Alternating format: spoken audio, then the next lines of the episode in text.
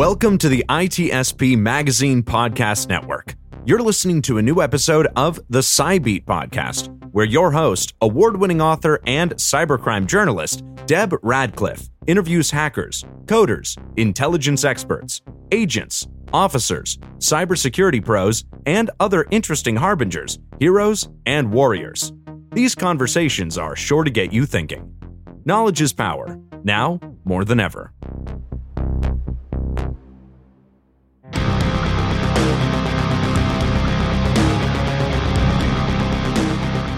I'm Deb Radcliff, host of the CyBeat, part of ITSP Magazine at the intersection of technology, cybersecurity, and society. Thanks for tuning in. In this podcast, we're speaking with Richard Thieme, who has been speaking and writing about security and intelligence, UFOs, and now a spy novel, along with other edgy issues for 30 years. Before that, as a clergyman, he actually listened to other secrets for another 20 years as he says about his latest book, Mobius, quote, uh, uh, I'm sorry, Mobius, a memoir, quote, is the le- least untruthful account he can give of the life of a professional spy. Welcome, Richard. Hello, how are you, Deb? Good. So Richard and I go way back in this industry. I think I met him 30 years ago when I was at one of my first hacker conferences ever. I remember the standing ovation you got from about 3,000 hackers in a packed session at DEF CON. And to me, it felt as if you were connected in a way to that communicate a community that I'd never seen before. You feel it feels to me like you became sort of a priest to the hacker world, and I know many of them rely on you that way. Can you share with us some of those early days experiences you had with the hacker community and how it impacted you?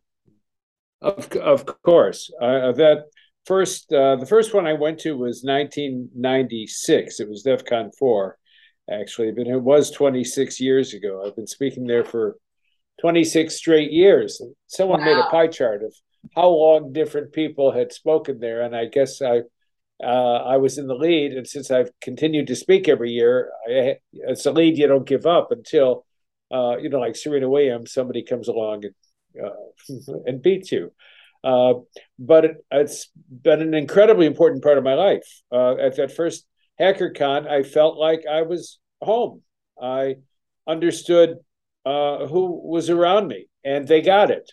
a mutual friend of ours, Kim Zetter, the journalist, said that what she got when she first heard me speak at DEF CON was how much I respected them and that they got that. And these were, uh, at that time, young people, they weren't billionaires yet or millionaires.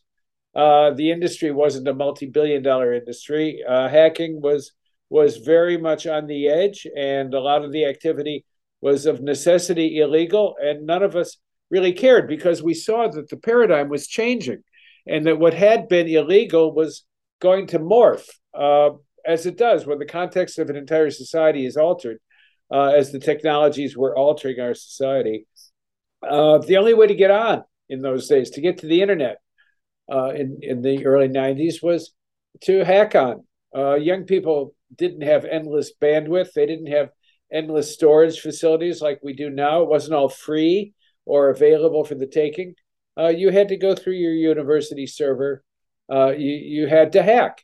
And so you had to learn how to hack. And when you did that, you learned all sorts of other things, but you also discovered that you were attracted to that process and that activity because you loved the challenge of encountering a complex system that could be made to do things even its own makers or inventors uh, hadn't conceived or thought about it being made to do. Uh, I loved them. It's it's really that basic. I love the people I met there. And that was also the place I connected with people from the CIA and from NSA.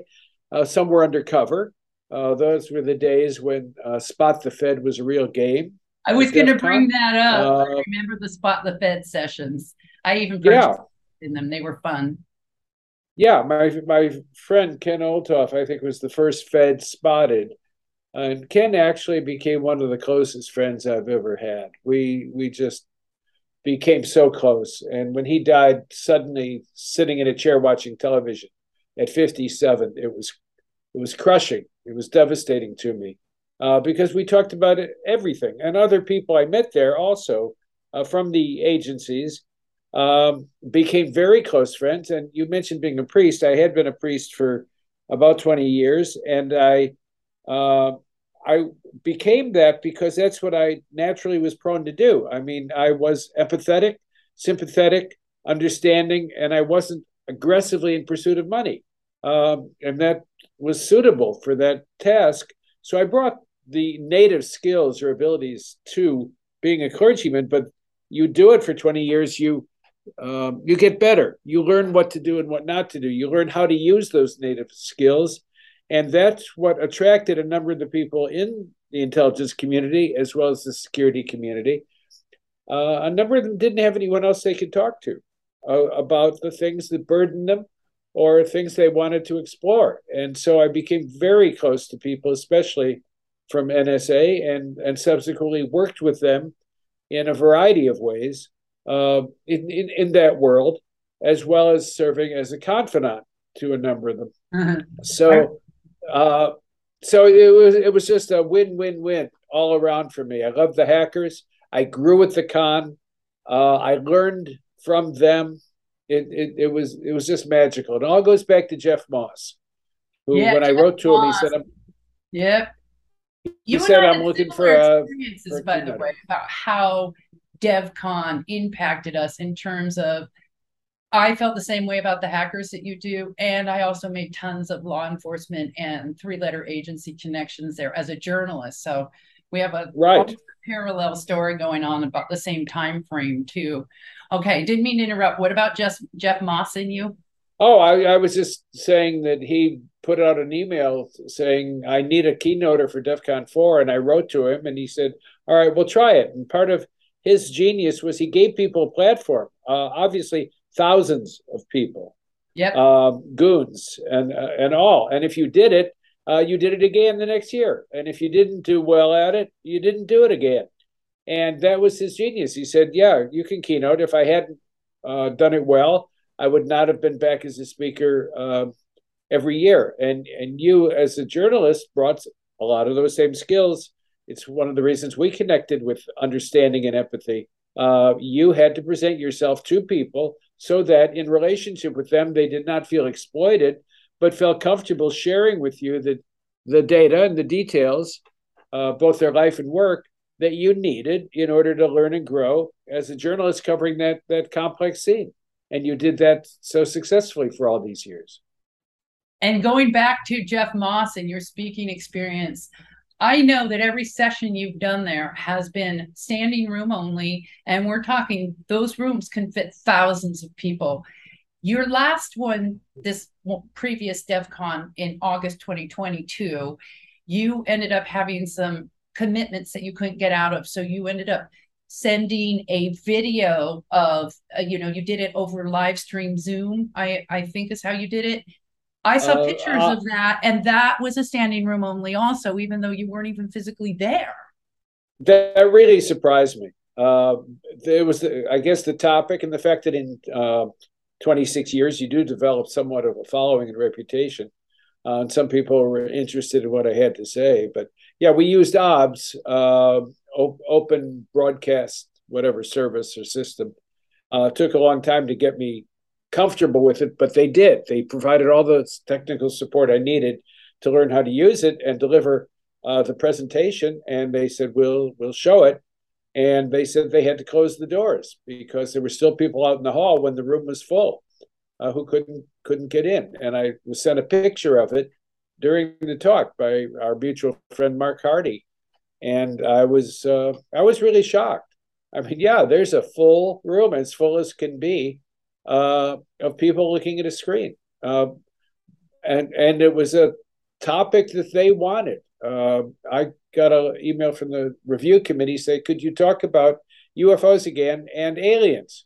And I had never talked about aliens per se. You know, you, we in in that domain you, you use uh, weasel words like extraterrestrial. They're weasel words because you're distancing yourself from the full reality of what you're saying. Uh, and this time they wanted it, and I delivered it, uh, as well as a background on my work with UFOs over almost half a century. Um, what we think we know about what we call the visitors, and uh, they're, they're humanoid often. Uh, they're living intelligent creatures because somebody had to make this technology uh, that has been so well documented for uh, 70 years. We knew how it was 70 years ago. And the kinds of statements we're getting now from certain segments in the government about how it's real, and now it's being covered as news for the first time, literally 70 years since 52, 53, which is when the government decided to debunk it while continuing to research it. Well, what if they learned about the technology in the meantime? I don't know. I don't know anyone who does know, but we know that the statement made by uh, Coral Lorenzen, an early uh, organizer of civilian UFO researchers, uh, she said, Daddy doesn't know. And mm-hmm. we think that's still true. Daddy doesn't know. Uh, if they knew how to do it, uh, I can quote Edgar Mitchell, Apollo 14, who said to me directly, Richard, he said, if we could do what those guys know how to do, they would never have sent me to the moon in a tin Lizzie. And uh, and and he was right. Um, and other pals inside agencies have said things like, "quote Richard, they're here, they're here." Um, and my own exploration has has confirmed that. Uh, there's no other excuse for what's been observed, um, but we still don't know how many, who, what kind of civilizations or societies, or what the agendas are. Um, even though we've been researching it scientifically and historically, uh, literally since the 40s. Is that why foam came about? When did you publish the book Foam? And that's the one about the entity that keeps coming back in human form, trying to get it right again? Yeah, yeah, that's well, that was certainly uh, part of it.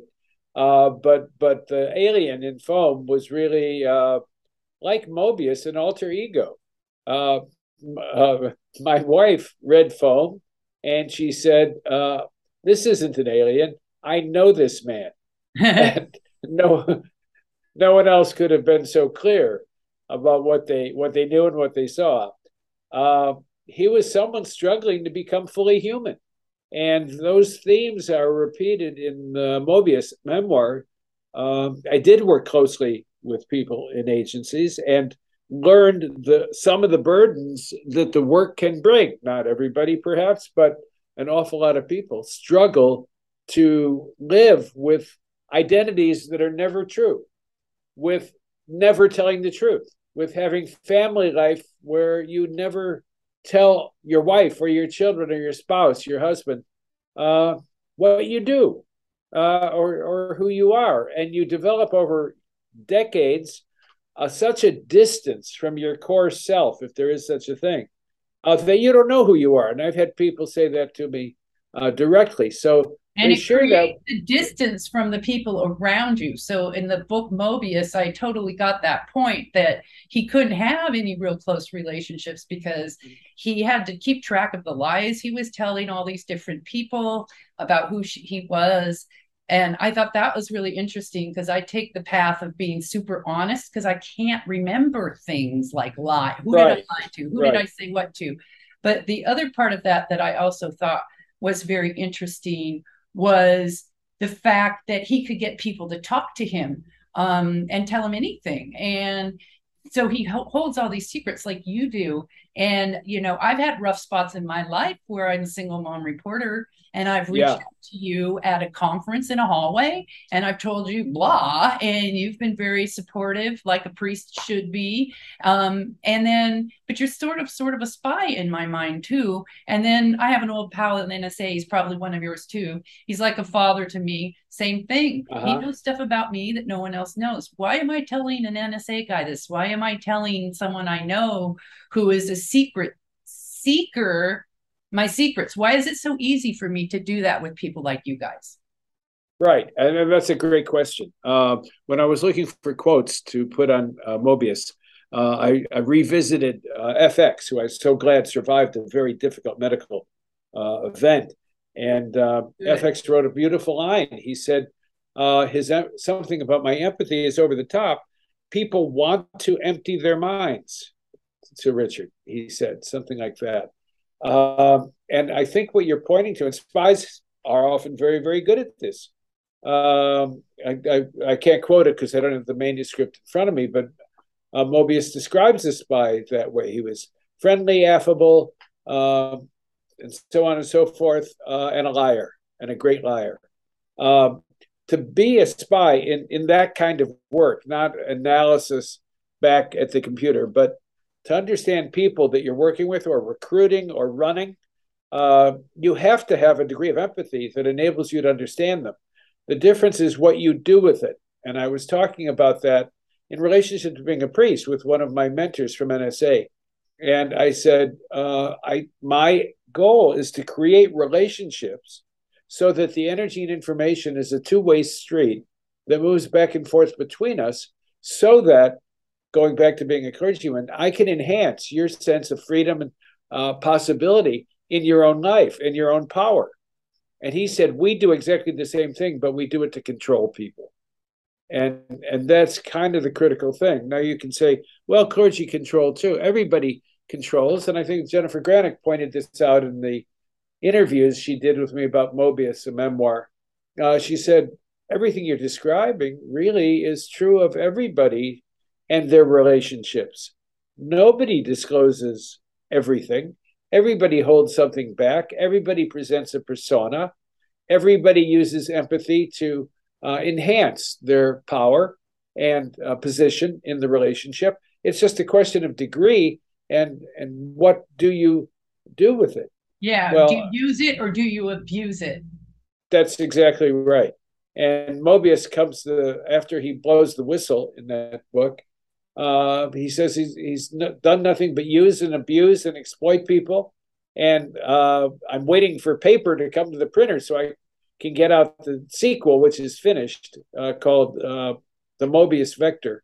Awesome. Um, you and I are both on book two of our series, by the way. Mine's also, I'm waiting for it to come back from layout right now myself. Yeah. Well, if you have extra paper, let me know. uh, my my printer does not want to print it on white papers. It doesn't look good. We're going to wait, but he he's at the mercy of the paper mills, and there's only one. Uh, he used to have four uh, that he could go to. Well, um, something it, about the publishing this, industry too, and traditional publishing might be changing right in front of our old people eyes. Right, that's right. Well, the big publishers get all the paper. They have long-term contracts and they buy in bulk, and that's why us little guys wait. But in Mobius memoir, uh, in Mobius, uh, the Mobius vector, Mobius is now in a real relationship with a woman who, just like in Foam, uh, uh, Heidi, the masseuse, humanized the alien. Uh, I guess it's not an uncommon trope. There's this whole series on TV now uh, about the alien who's being humanized. Well, uh, Heinlein did that too, right? Uh, mm-hmm. Long ago, and uh, it's not uncommon. But being uh, Mobius is practicing not exploiting or abusing people. He's practicing telling the truth, and he's astonished that when you tell the truth, it's like a, he says a long drink of cold water on a summer afternoon. Uh, it's just feels so good and it's so easy and effortless because the truth is always right there.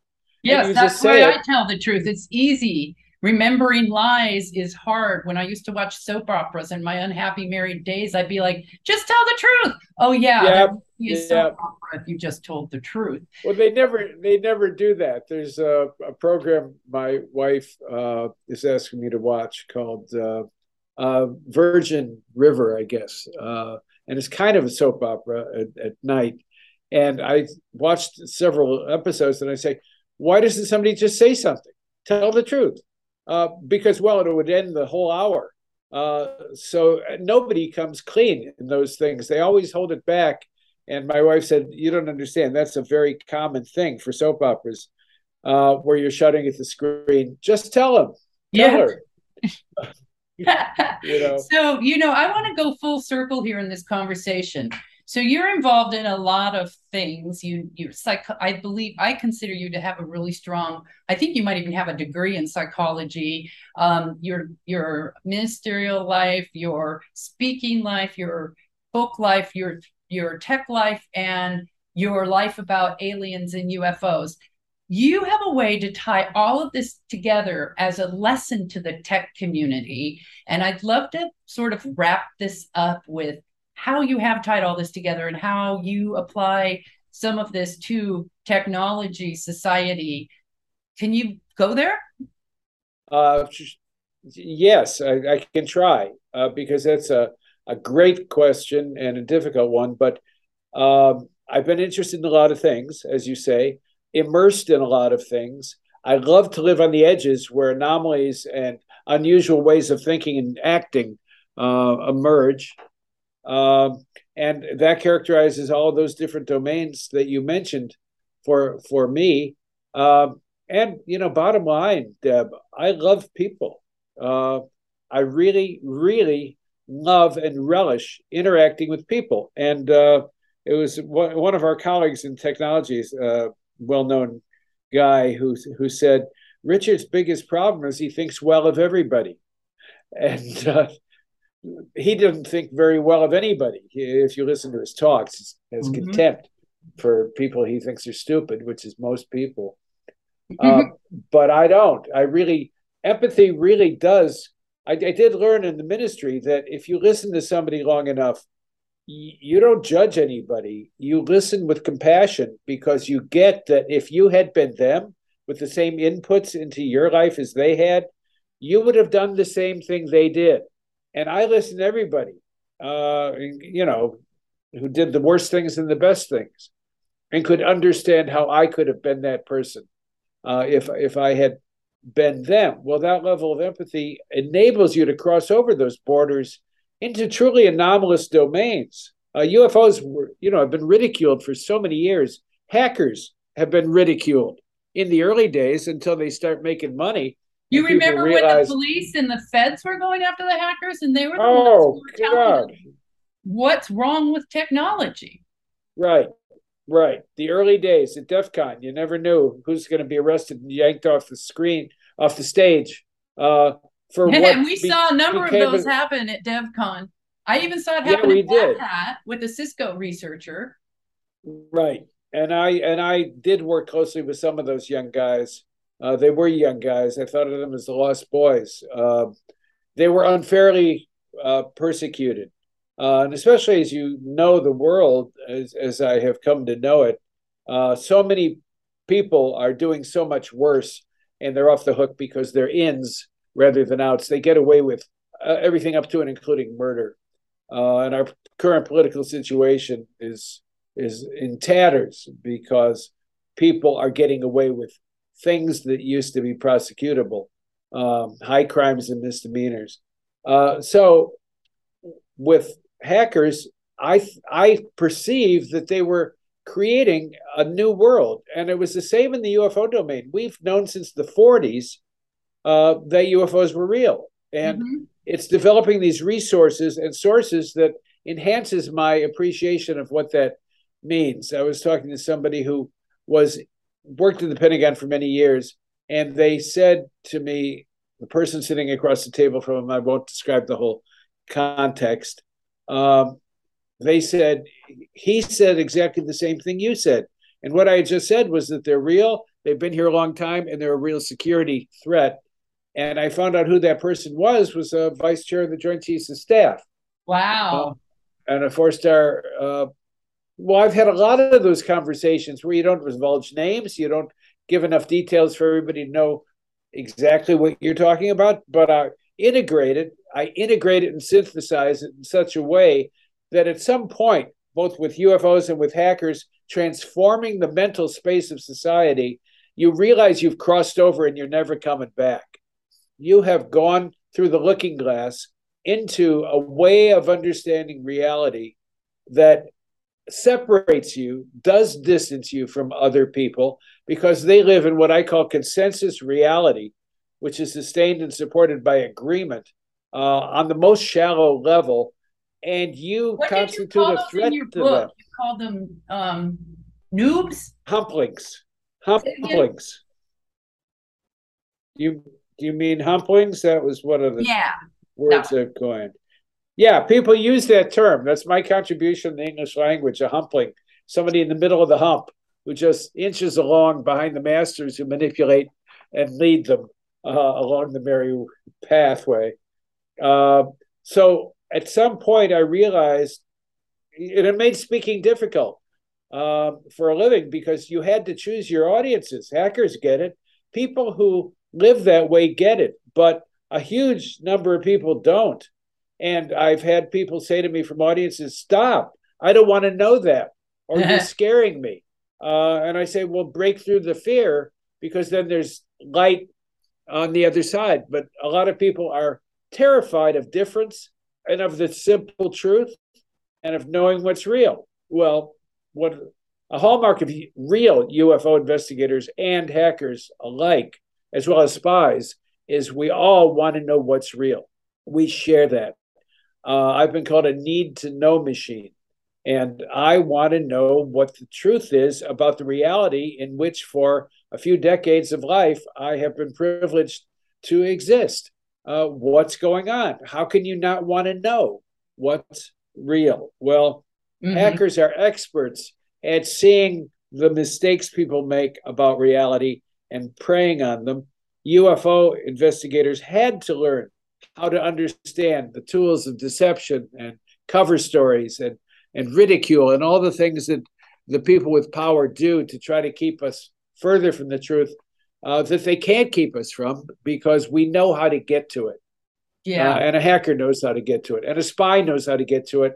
And then the joy is using the truth you found, even when somebody else doesn't know they lost. You have won, and uh, and and that's my best stab at saying how those things all do link together. So uh, right. yes, I've worked I've worked in all all of those domains, and they've all turned out.